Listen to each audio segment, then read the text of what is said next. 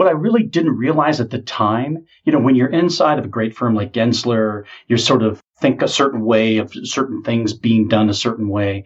And then when you start to transition from a one-off piece to a production piece, right? Mass manufacturing, it's a completely different mentality. And I loved the learning about all of that because that was not something that was part of my training, mm-hmm. but I, as you, enjoy to constantly learn new things. If you're a frequent listener of the Trend Report, you know there are two things that I really enjoy, and that's meeting new people and learning new things. And today I got to do both of those. I'm excited to welcome to the show today Brian Graham with Graham Designs. Now, Brian and I met on Clubhouse a few weeks ago and we formed a friendship and I'm glad to have him today on the episode to share his story of going from being an interior designer to a product designer. We had a great conversation about what it's like to be a product designer, some of the brands that he's worked with and some of the products that he's worked on, and a few of his favorite things. I hope that you enjoy today's conversation.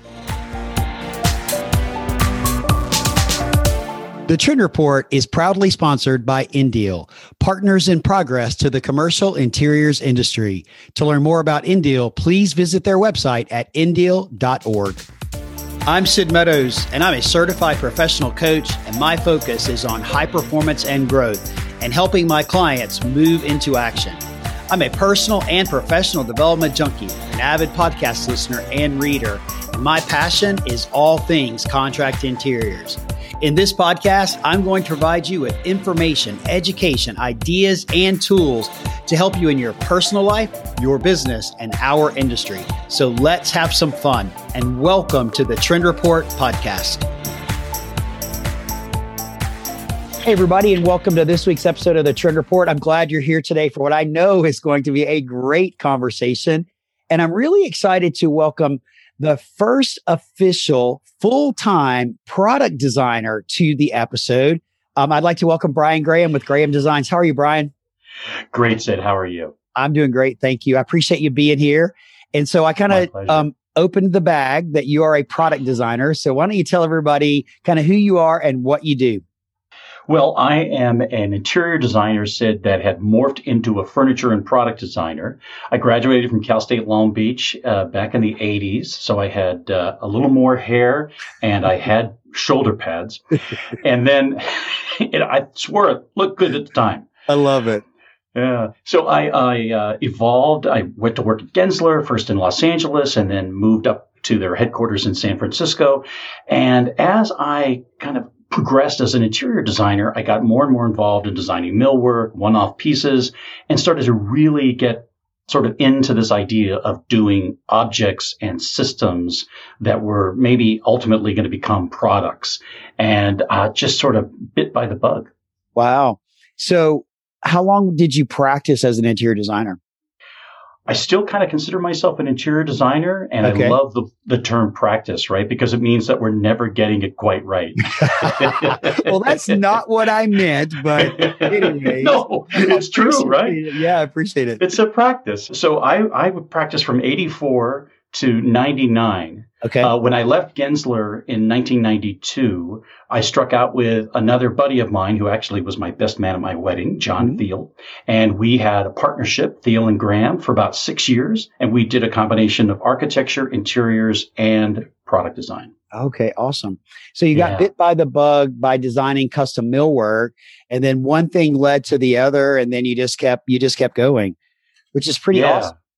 Yeah. And what I really didn't realize at the time, you know, when you're inside of a great firm like Gensler, you're sort of think a certain way of certain things being done a certain way. And then when you start to transition from a one-off piece to a production piece, right? Mass manufacturing, it's a completely different mentality. And I loved the learning about all of that because that was not something that was part of my training, mm-hmm. but I, as you, enjoy to constantly learn new things. Yeah, absolutely. So I think it's uh, an interesting perspective that you bring up about realizing that one off is one thing, but designing something for mass production is another thing. And for somebody that's been in the furniture business, you know, pretty much my entire career, I know specials, if you will, or customs are part of the part of the game, but I used to always hate them because it was typically like one or two pieces that somebody wanted, like six inches longer or the legs to be different. And, and working for a factory that was in mass production, people don't fully understand how that complicates the manufacturing process and mm-hmm. why it makes it a four week lead time and eight week lead time and all the processes that have to go into place. And so I, I think it's, I appreciate you acknowledging that it was a completely different perspective and you had to learn differently from millwork to, you know, mass, mass production. Yeah, absolutely. And I think that that uh, continues on to this day oftentimes when I get involved in developing a product, part of the brief will be it needs to be adaptable. Yeah. And that's because we know that nothing is actually quite perfect, right? Things need to be uh, six inches longer, three inches deeper, what have you. Mm-hmm. And some things that could be really challenging and some products don't really lend themselves to that. But if you design it intelligently, I do think that you can uh, sort of embrace that level of tailoring, if you will, of certain pieces. But you, you've got to think about that from the get go. Yeah. So many, many years ago, and I'm going to contradict what I just said, right? but that's okay. But many years ago, when I was working at a, one of the top four brands, I led a pursuit that we ended up winning that was like 10,000 workstations. Hmm. And, you know, that's kind of what I did back in the day. And they asked us for a special. And I just like, that's not going to happen. And it was, I'm not going to describe it because it'll be too boring to describe the special, but I went specials and they said no. And then I went back to the client and they said, you got to do it. We don't like this. And I just kept pushing specials and pushing specials. So finally, the guy's name was Kevin. He figured out how to the specials engineer because I was like, had his cell phone number. I'm like, dude, you got to do this. and so he finally figured it out. And they told us at the end that that was one of the reasons that we won the project because we figured out how to solve the problem by product modification. So as painful as specials can be, they're also really important. And I, I love how you framed it as adaptability, right? As you're designing right. and you're putting in your product brief adaptability, which kind of leads me, Brian, to my question. Tell us about the product design process that you go through when designing products. Wow. Well, for me, it all starts with a sketch.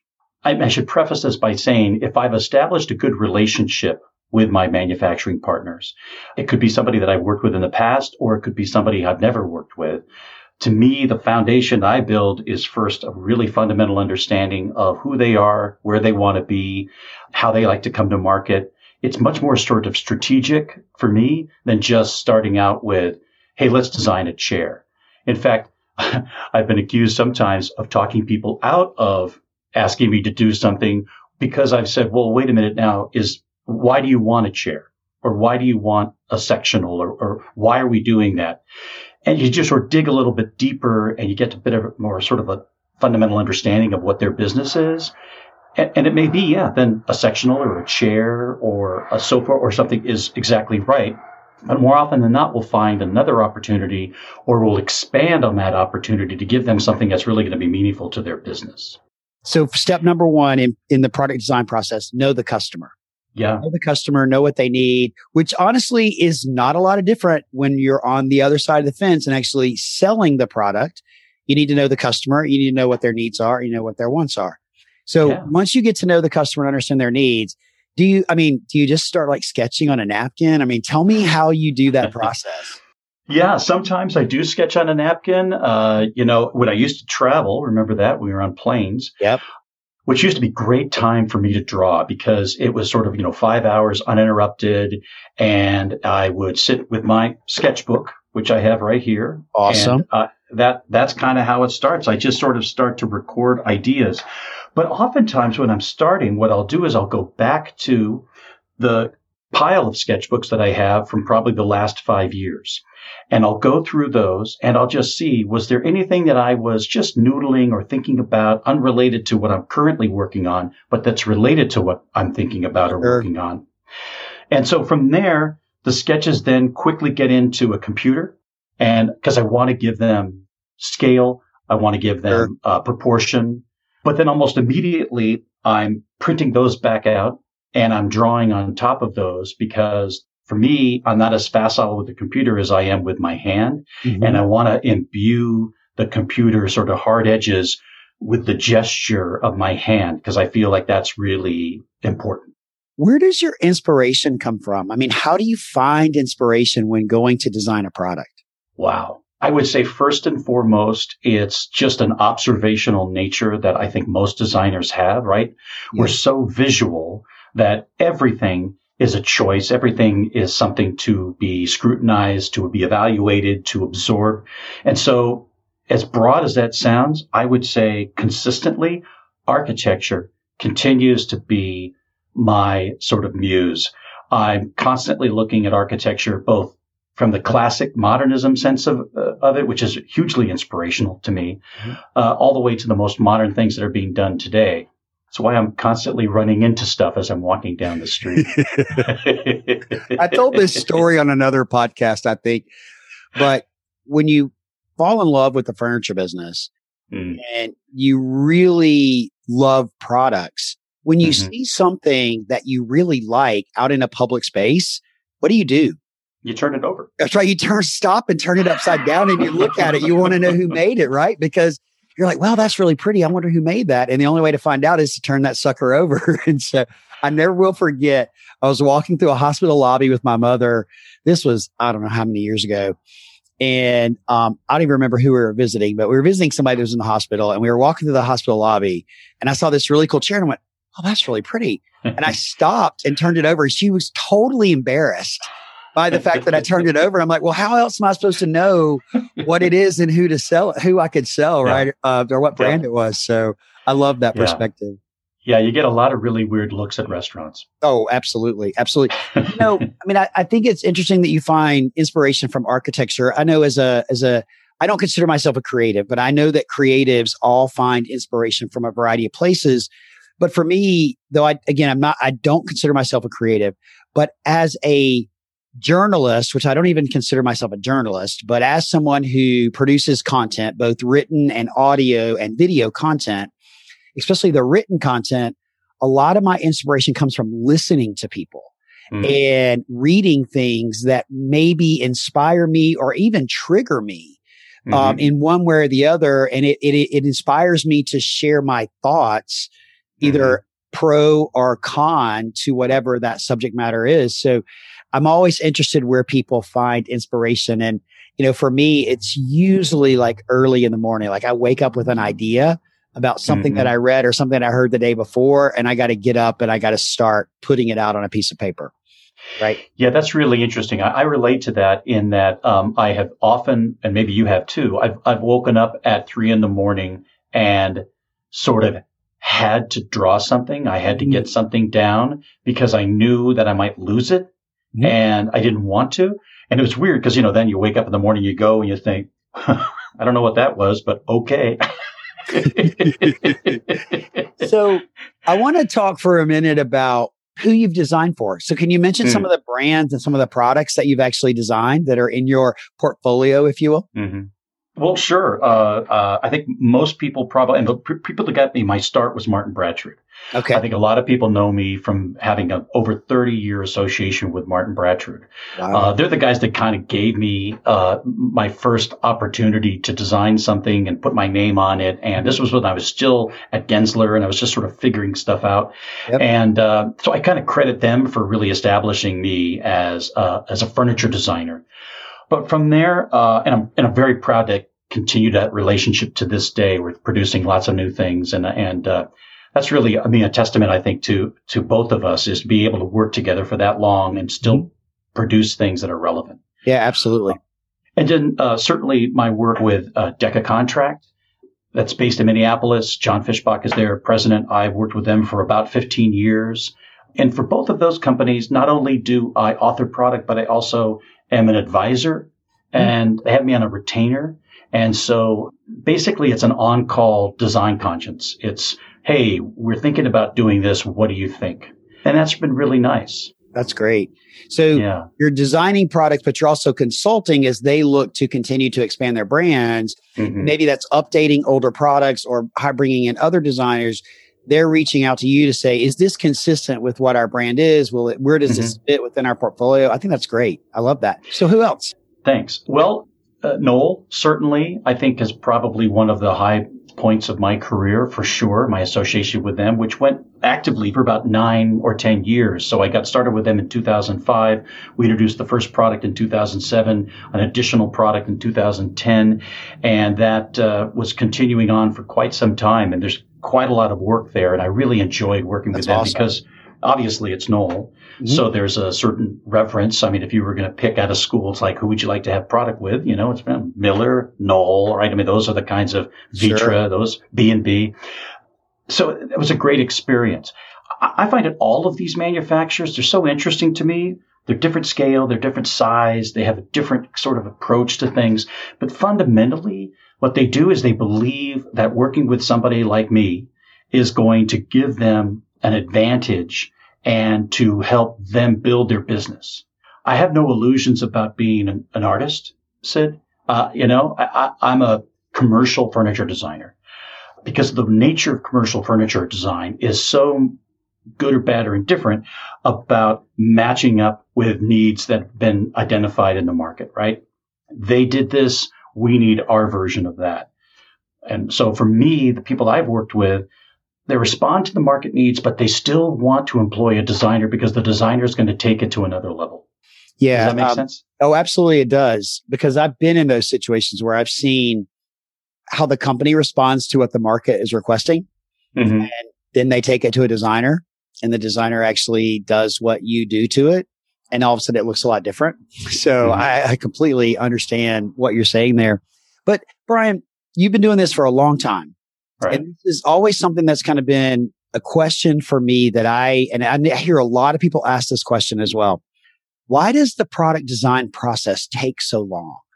Because, well, my answer is it does. Go ahead, please. Well, I was just going to say, you know what? I mean, somebody introduced, I heard this story the other day. I don't remember who it was. Somebody was introducing something new mm-hmm. that had been two to three years in development. Yeah. And it just so happens that the design of the product happens to accommodate a post COVID workplace but that's not by design because three years ago they didn't know that. But mm-hmm. I mean, when you think about it, when you hear that term three years, it took three years to design this product. So um, continue about why it takes so long. Well, I, I will be the one to say I don't think that the process of designing the product takes three years. Okay. I would say that the commercialization of the product takes three years. Design is a part of that, and certainly starts it, but because you're so uh, involved with vendors, purchasing, all of those things, engineering, testing, market support, right? I mean, I think about the databases that they have built for companies like Knoll and products that I've done for other manufacturers that are 500, 600, 700 SKUs. I mean, that's two people full time for six months. Wow. To, to get all that together. Here's another example. A lot of people don't know when we want to have a piece of glass offered as an option.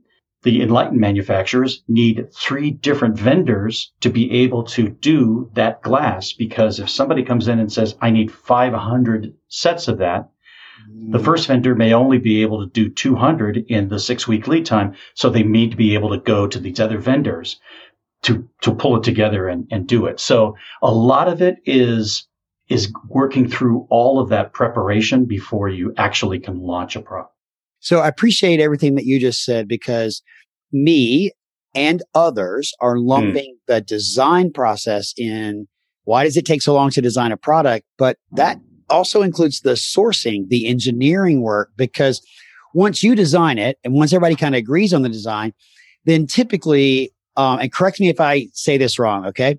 But then the factory's got to go engineer it or hire a third party engineer to engineer it to make sure that it actually can indeed be manufactured. And then you've got to go and that they can manufacture it. And if they can't, what materials or equipment do they need to actually do the manufacturing? And then you got to source it. And to your point, they need multiple revenue stream, not revenue stream. They need multiple supply chain streams for that material as we well experienced in COVID Mm-hmm. The lack of raw materials and supply chain impact to do things created demand, high demand, and for certain different types of products. So the factories have to prepare and get ready, then negotiate those contracts. And then there's the whole BIFMA testing component of it Does it meet? If it doesn't, what has to change in order for it to meet? So I really appreciate you sharing that. And, you know, hopefully my reframe to our community um, makes it easy, even easier to understand. But the reality is it's not something you can do in two weeks. It's going to take time because of all of this complexity. That's absolutely right. And it also explains, I think, why the hesitancy back to our earlier part of our discussion about customs, because then you're saying, well, all these parts are tooled. Now you're telling me that I've got to do this or do that. It's not as easy as it seems. Sure. Can I, can I reframe your reframe? Yes, please do. Go ahead, coach. Take it away. I would just say that um, true, the design and the presentation and their acceptance of it is the beginning.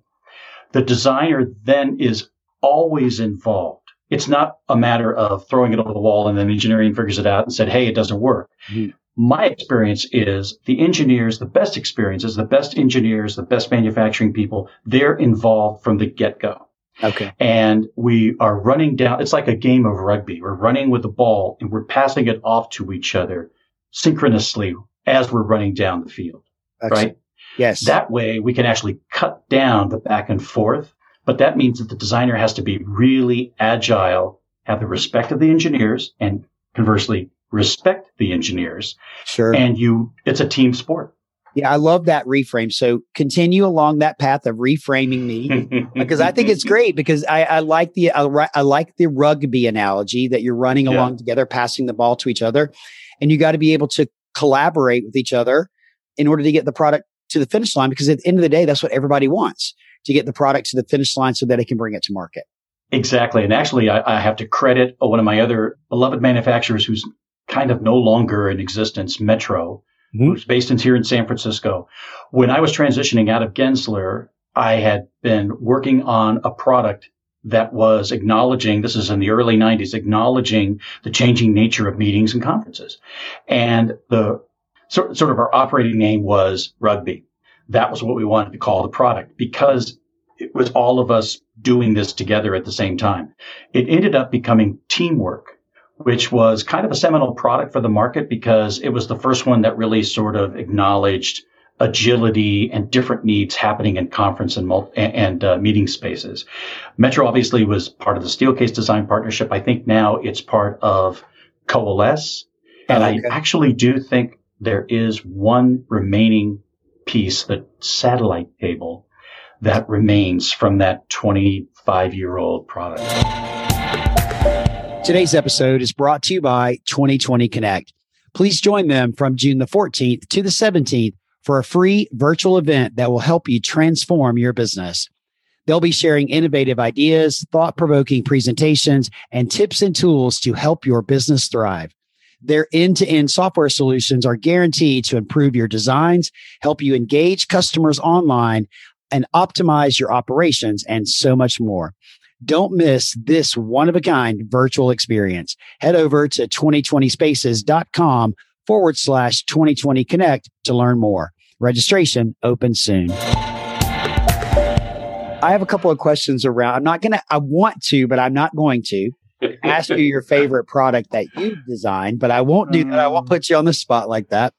But uh, what is your favorite product that another designer has designed? Like, is there oh. like a product that stands out that you're like, wow, that's absolutely beautiful that like really stands out? Yeah, gosh. And I can't really even just say one. Can I say, uh, I'll say that almost anything that Antonio Citterio designs, okay. I just think, ah, uh, you know, like right. it's so logical, it's so practical, and yet it's so poetic. So I think anything he designs, I think Pearson Lloyd are amazing. Uh, I think Jasper Morrison's clarity of product is phenomenal. So everything I see from Barbara Os- uh, Osgerby is incredible. I mean, that's the thing. And, and if you have other furniture designers who you know, you kind of realize that A, we pretty much know each other. Mm-hmm. And B, we're fanboys, we're fangirls of each other. Sure. And it's really fun because they're just some amazingly talented people. And what it does is it inspires you to say, man, I wish I had done that product. Mm-hmm. And like, I want to go and do that with somebody else. Sure. That's awesome. So yeah. thank you for sharing all those wonderful designer names.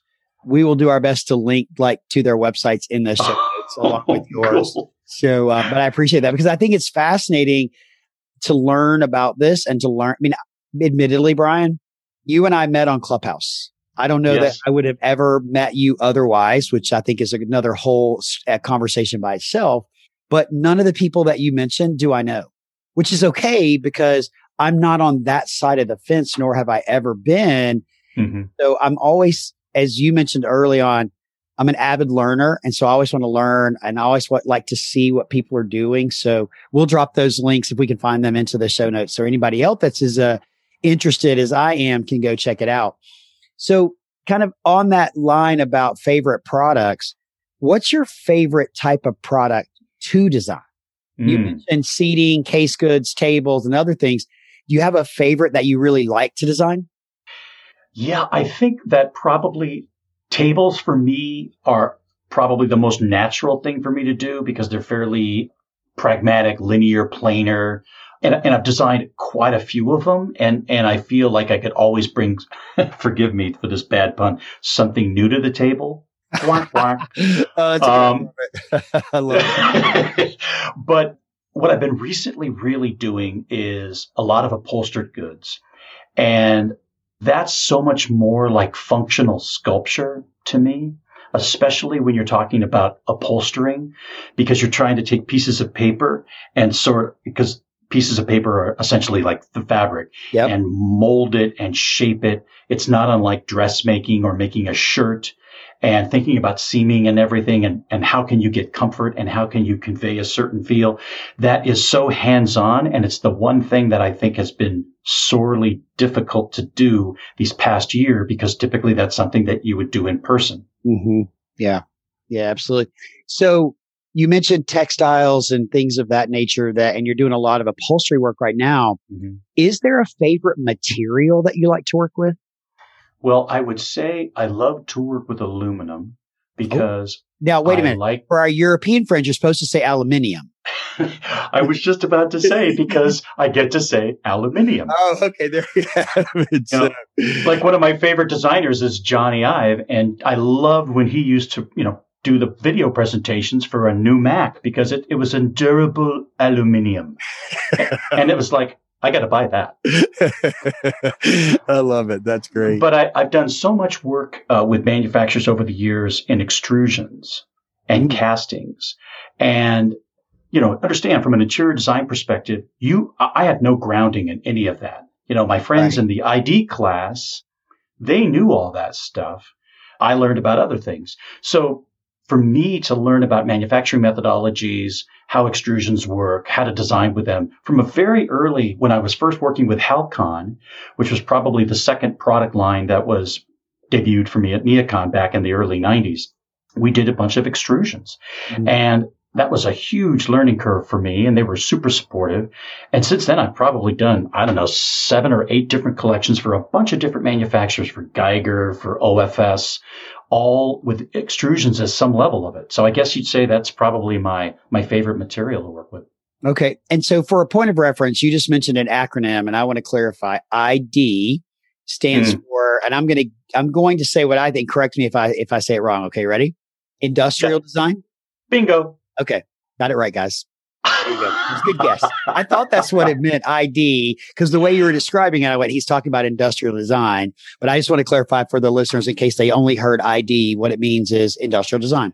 That's, That's awesome. right. That's right. And and a lot of people say, well, so Brian, you know, you do furniture design. Why didn't you study industrial design in school? And my answer is because there were more good looking women in interior design than industrial design. And of course, I never dated any of them. That was not the thing, right? We worked together like we do today, right? But you know, I'm I'm 20 years old. What am I thinking? Yeah, just notice the motivation, guys, to enter the interior design world, not industrial design. And look at where he is now, combining interior design and industrial design together. And uh, Brian, you mentioned a few minutes ago, you and your wife been married how long? 28 years. And she works with you, right? She does. Yeah, that's awesome. She puts up with you. Uh, she does. And she's a designer by training. She went to San Diego State. She then got into uh, sales and management. She worked for Sunar Hauserman, Stendig, two tours of Duty with Knoll, Kimball, Geiger. And so she's my secret weapon, Sid. Mm. She's the one who's whispering in my ear, you know, about, well, have you thought about how that impacts the dealer? Have you thought about how that might be for installation or, or any of those things? Wow, those are really good questions. I'm glad she's, as a former manufacturer and dealer, and someone who's lived through installation nightmares, I'm glad she's asking you those questions, right? Well, right. I mean, what's the old adage, right? You go to an installation site and you see all these parts all over the place, and they're like, oh God, what do we do? Like, I've designed something that the feedback came back and they go, Brian, it's beautiful. It's incredible. But we needed four guys to lift it up onto the French cleat. And I said, geez, I don't really know what to do because they don't want to break it up into two pieces. And you know it's just unintended consequences. Sure absolutely. But man I, I love the explanation of this process and kind of what all you go through. So brian when you're thinking about products as you're designing them what are some of the problems that you're trying to address mm. that exist today? Wow. Well a lot of those problems Sid in my opinion are the same problems we've been dealing with for the last 20 years. Adjacency agency conflicting uses happening in the same space territory a lot of what I've been working on has to do with those issues. It may end up starting out as a seating system, but pretty quickly you're realizing I need connectivity. I have adjacency to other types of uh, spaces. Do I need some level of territory or you know division, what have you? So that's what I think you're seeing, and I've been working on quite a bit are more sort of modular, systematized kinds of approaches without necessarily conveying a system approach. You know, something that's really soft and nice that you can sit in, but you could also have a screen. I can connect. I can tap in. I can have other people around me, or I could be by myself. So the flexibility and agility of the furniture, which by the way makes it more expensive and harder to do. But mm-hmm. ultimately, I think that's what we're seeing and working on a lot. Well, if COVID taught us anything as it relates to furniture and space is the agility that you just mentioned and that mm-hmm. spaces need to be adaptable. I've watched a lot of webinars. I've listened to a lot of people speak about all this and it's very consistent across all verticals that people are talking about adaptability of space and product. Mm-hmm. So I love kind of like that thought process.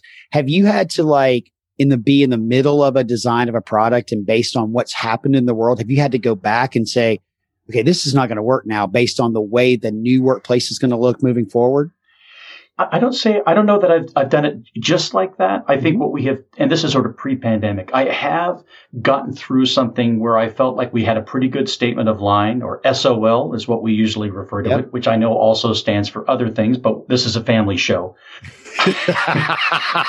oh my gosh, that's great, Brian. but but you get to a certain point, you think you've got everybody with stacked hands, we're ready to go, and it's like, you know what? But it's not addressing this other need that we're starting to see from the dealers or from the floor plans. I have to tell you, I think that's fine. I always start with an interior designer's mentality. I want to see floor plans. I want to see how people are using furniture. In fact, one of my things that I'm constantly doing is keeping in touch with a, a network of people, dealers, sales reps, designers, and querying them on, hey, what are you seeing? What are the problems you have to work with? How do you see these things? And what's not really being addressed? And they're a constant source of, I guess you'll call it practical inspiration for me. Sure. So I really appreciate the fact that you never stop asking questions. Mm. You never stop learning. You never start asking questions. You're tapping our community in a variety of different places to see what they're doing, to understand what's working, what's not working, and what's missing in order to discover the next Brian Graham original.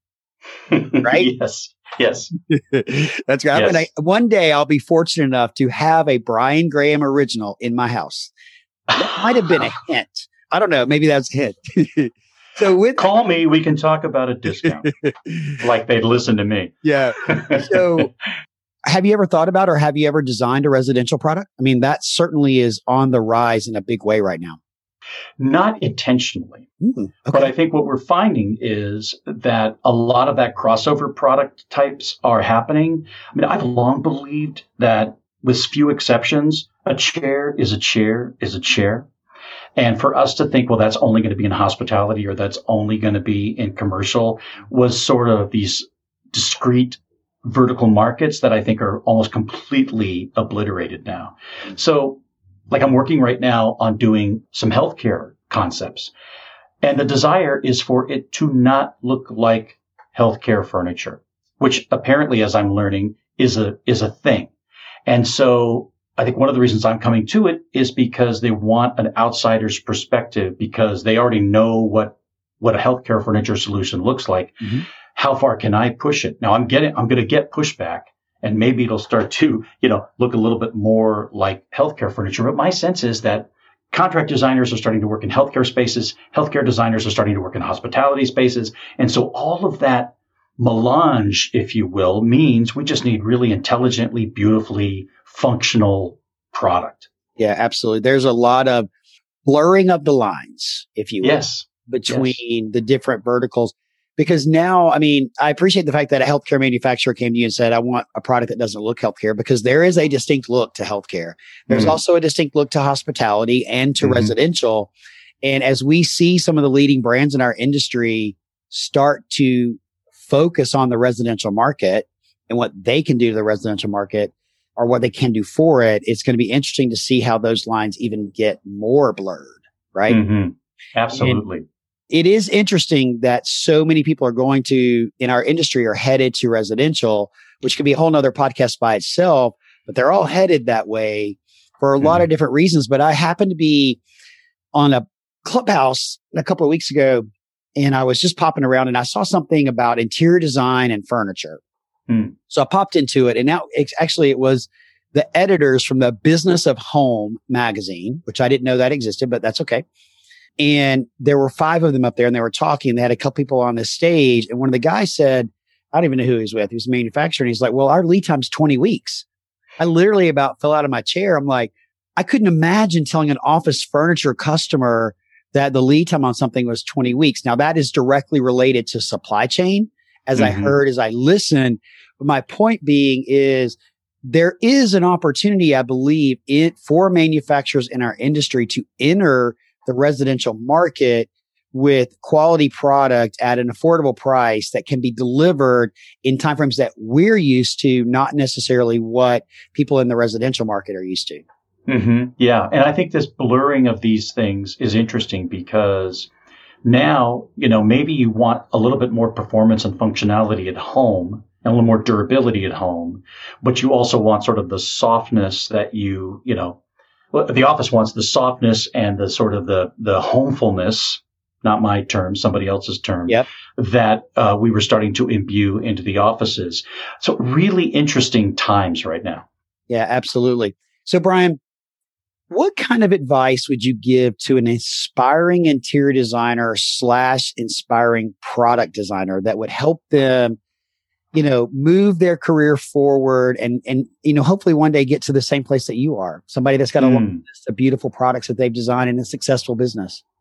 Well, thank you. Um, I, I would say that my advice would be that first seek to understand the market that you're trying to get into, really be a sponge to absorb how things work, why things are done the way they're done. Just a real education. And then as you approach a manufacturer, don't necessarily try to pitch one thing. Pitch yourself as an author of many things, of limitless things. I find that too often, I think we're too object oriented. We're too concerned about the result rather than building a relationship that will maybe yield many, many results. So what you just said, I want to repeat. Pitch yourself and don't focus just on one thing, but focus on many things. Because it starts with you, right? It starts with you as the designer. It starts with you as a salesperson. It starts with you as the um, designer at the dealership or I mean, it starts with you and pitch yourself and let that lead to other things. I, we see it happen every day. And, and I love salespeople. I was one of them for a really long time, but they walk into the door of a customer and before they ask the first question, they know exactly what chair they're selling. They know exactly yeah, no, I, product that they're selling I without totally ever that. asking a question. right? And yeah, yeah. And not to take this off on a tangent, but I have to say, when we've been on clubhouses together, and I and I, you're you're very good at at eliciting input and and and conversation from people. And I've heard people talk about sort of a solution selling, right? Like, well, we got to sell solutions. I would posit the solution is furniture. I mean, if you're a furniture person, I mean, as we talked about before, we love architects, right? We think they're terrific. The buildings exist to put people in to work, to, to collaborate, to facilitate what they do. Furniture is the equipment and the tools that enable that and activate that space. Mm-hmm. And we're finding even more so now that the solutions are furniture based because people don't want to necessarily invest in walls or in other fixed items. They need flexibility. They need agility. Mm-hmm. That means it's going to be furniture. And so we're more challenged than ever now as furniture salespeople, as furniture marketing people, as furniture designers with understanding the applications of the furniture and what the demand is and making sure that we respond with agile, flexible, usable solutions. To, to, me, solution selling is understanding that at the end, you're probably going to get to a furniture solution. It may not be necessarily that chair you're going into pitch. It may be something else. Right. So I love how you phrase that. And I think it's appropriate that you don't go in with just, I'm going to sell this product and this particular brand, but really go in and listen. Listen to what the client needs because furniture really is the solution in so many ways. But if we go in preconceived that this, I'm going to sell this XYZ chair and this ABC desk, then you may miss the opportunity for other sales because you're so narrow minded on one particular hmm. thing. Mm. Yep. The furniture sellers, don't be mad at me because I called you narrow minded. That was not my intent. But you get my point, right, Brian? he said it in a loving and caring way, I think. well, listen, it has been an absolute pleasure having you today in this conversation. You shared a lot of really, really good information. But for me, I think my biggest takeaway from this is understanding the design process, what you go through as a product designer, and the partnerships that you really create with the brands that you work with so I appreciate you being here, but I, have one last question for you. Sure. Do you have any products that we're going to see this year at NeoCon coming out? That is a great question. It's in October this year, right? Yes, it is in October. You still have a few months, Brian. Because I got to tell you, right about now, I'm freaking out because it's like it's six weeks away yeah. and we're not finished. But it's like, oh, good, it's only in October. Okay. yeah. So uh, yes, uh, hopefully, fingers crossed. Uh, with Martin Brattrud, I'll have three new products that you may have previewed or seen on Instagram, but you'll definitely see in the flesh. And then, uh, fingers crossed, there will be a new seating product for OFS. Okay, so excellent. So we're going to see you at NeoCon in October then. Uh, to be determined. Okay, well, I hope I get to see you so that we can actually meet face to face. We've talked on Clubhouse before. Now we're zooming. Yeah. Yeah, we're like, getting there. Yeah, we're getting there. It's like dating, Sid. You know, like we've had coffee. That's right. And this is like lunch. That's this right. is lunch is good. Now, are we going to go to dinner? I think so. Let's hope so. If we are, are you buying? sure. Are you buying? you bet. Brian, I do. I, I, do hope I get to see you at NeoCon, and I hope to get to see Me these products that you're introducing. And so, if our community would like to reach out to you and get it and connect with you, what is the best way for them to do that? I would say you could go to LinkedIn. You could go to Instagram, which is Graham Design SF, as in San Francisco. Excellent. Or you can go to my website, which is three W's, then grahamdesignsf.com. Thank you for not but thank you for saying three W's, by the way. I appreciate that. I, am going to start using that now. Uh, I love it. So we will drop all of that in the show notes for you guys so that you have the access to LinkedIn, the website, um, as well as the Instagram. And remember, if you do reach out to Brian on LinkedIn, be sure you drop him a note and let him know why you're connecting, that you heard him here on the Trend Report and that you wanted to reach out and connect with him that way. Again, Brian, thank you for being here. All the best, man. And I hope to get to see you in October. Me too, Sid. I really appreciate it. Thanks, buddy. Thanks, bud. Thanks for joining me today on this episode of the Trend Report podcast. I'm glad that you're here, and I hope that you got some amazing value out of today's conversation. For more about our podcast and this episode and our other episodes, please visit my website at sidmeadows.com. We look forward to seeing you next week and go out there and make today great.